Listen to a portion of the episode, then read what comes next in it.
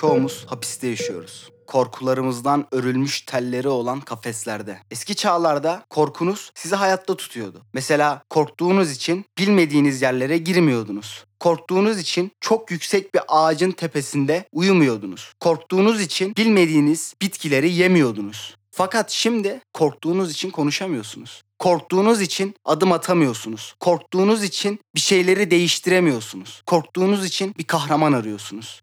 Ülkemizde mafya dizilerinin bu kadar revaçta olmasının sebebi sizce ne? Bana göre çoğumuzun korkak olması. Korkuyoruz ve bu korkularımızı birer demire dönüştürüp etrafımıza bir kafes inşa ediyoruz. Kendimizi dış dünyadan koruduğumuzu zannediyoruz bu şekilde. Fakat aslında dış dünyayı değiştirmemize engel olacak. Dış dünyadaki yanlışları engellememize olanak olabilecek geçişleri kapatmış oluyoruz. Toplum olarak bir kahraman arayışındayız. Biri gelsin de bizi kurtarsın istiyoruz. Ama kimse elini taşın altına sokmuyor nedense. Galilei yazık kahramanlar arayan bir topluma demişti. Yani yazık bize. Toplum olarak bir ortamız da yok. Birilerini ya yerin dibine sokacağız ya da göklere çıkaracağız. Birileri ya full doğru olacak ya full yanlış. Ya kahraman olacaksın ya hain. Kim olduğuna da bakmıyor bu. Alzheimer'lı bir toplumuz. Dün hain dediğimize bugün kahraman diyebiliyoruz. Dün kahraman dediklerimizi bugün yok etme peşinde olabiliyoruz. Bir türlü anlayamadık değil mi? Kimseye ölümüne bağlanmamamız gerektiğini, kimseyi sorgulamadan kabul etmememiz gerektiğini, herkesin yanlışları olabileceğini bir türlü anlamadık. Gerçek hayatta üç yanlışın bir doğruyu götürmediğini, doğrunun onu söyleyenden bağımsız olarak doğru olduğunu anlayamadık. Anlamadık, ders almadık, tekerrür etti. Bir kahraman çıksın da bizi kurtarsın istedik hep. Birileri gelsin de yanlışları değiştirsin. Değişmesi gereken şeyleri değiştirme sorumluluğunu alın. Ruhunuzu daraltan, içinizi karartan, uykularınızı kaçıran şeyleri çözmek için birilerini beklemeyin artık. Korkmayın. Korkmaya devam ederseniz o kaybetmeye korktuğunuz şeyleri elinizde tutabileceğinizi mi sanıyorsunuz? Sorgulayın artık. Sorgulamak için birilerini beklemeyin. Sorgulamak için her şeyin iyice kötüleşmesini beklemeyin. Sorgulamak için her şeyinizi kaybetmeyi beklemeyin. Çünkü her şeyinizi kaybettikten sonra sorgulamanızın bir anlamı olmayacak. Düşünsenize Silivri soğuktur diye bir şakamız var. Ne kadar gülüyoruz değil mi bu şakaya? Cesurca bir şeyleri anlatabilen insanlara gidip diyoruz ki dikkat et yalnız başına iş gelmesin. Ya da sosyal medyaya bir şey yazmadan önce 40 kere düşünüyoruz belki. Korkağız ve cesurları da kendimiz gibi yapmaya çalışıyoruz. Korkularınızın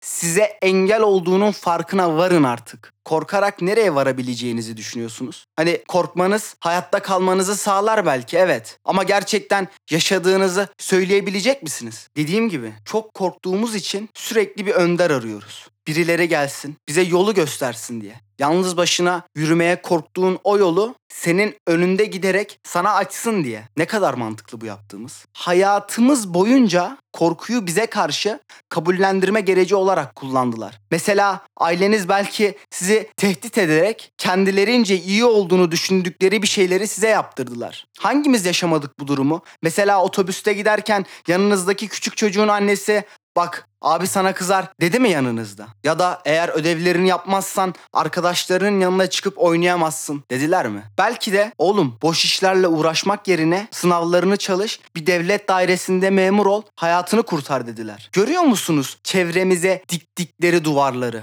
Korkudan duvarlar örmüşler artık. Yıkılmaz duvarlar. Ve bu duvarlar yüzünden çevremizdeki güzellikleri de göremiyoruz, kötü şeyleri de değiştiremiyoruz. Hareket edemiyorsun çevrendeki duvarlar yüzünden. Doğduğun yerde öleceksin. Bir adım bile atamadan. Cesaretin ne demek olduğunu doğru anlamış olduğumuza bile inanmıyorum. Mesela cesaret bağırarak konuşmak mı? Cesaret birilerini dövebilmek mi? Cesaret sağa sola bulaşmak mı? Cesaret insanları tehdit etmek mi? Cesaret zorbalık yapmak mı? Cesaret sizden güçsüz olduklarını bildiğiniz halde güçsüzleri ezmek mi? Bu cesaret sandığımız şeylerin çoğunun altında yine bir korku yatıyor. Size cesaretin ne demek olduğunu anlatayım. Cesaret bir şeyleri değiştirebileceğinizi hayal etmek demektir. Cesaret yanlışları gördüğünüzde onları değiştirmek için bir adım atmanız demektir demektir.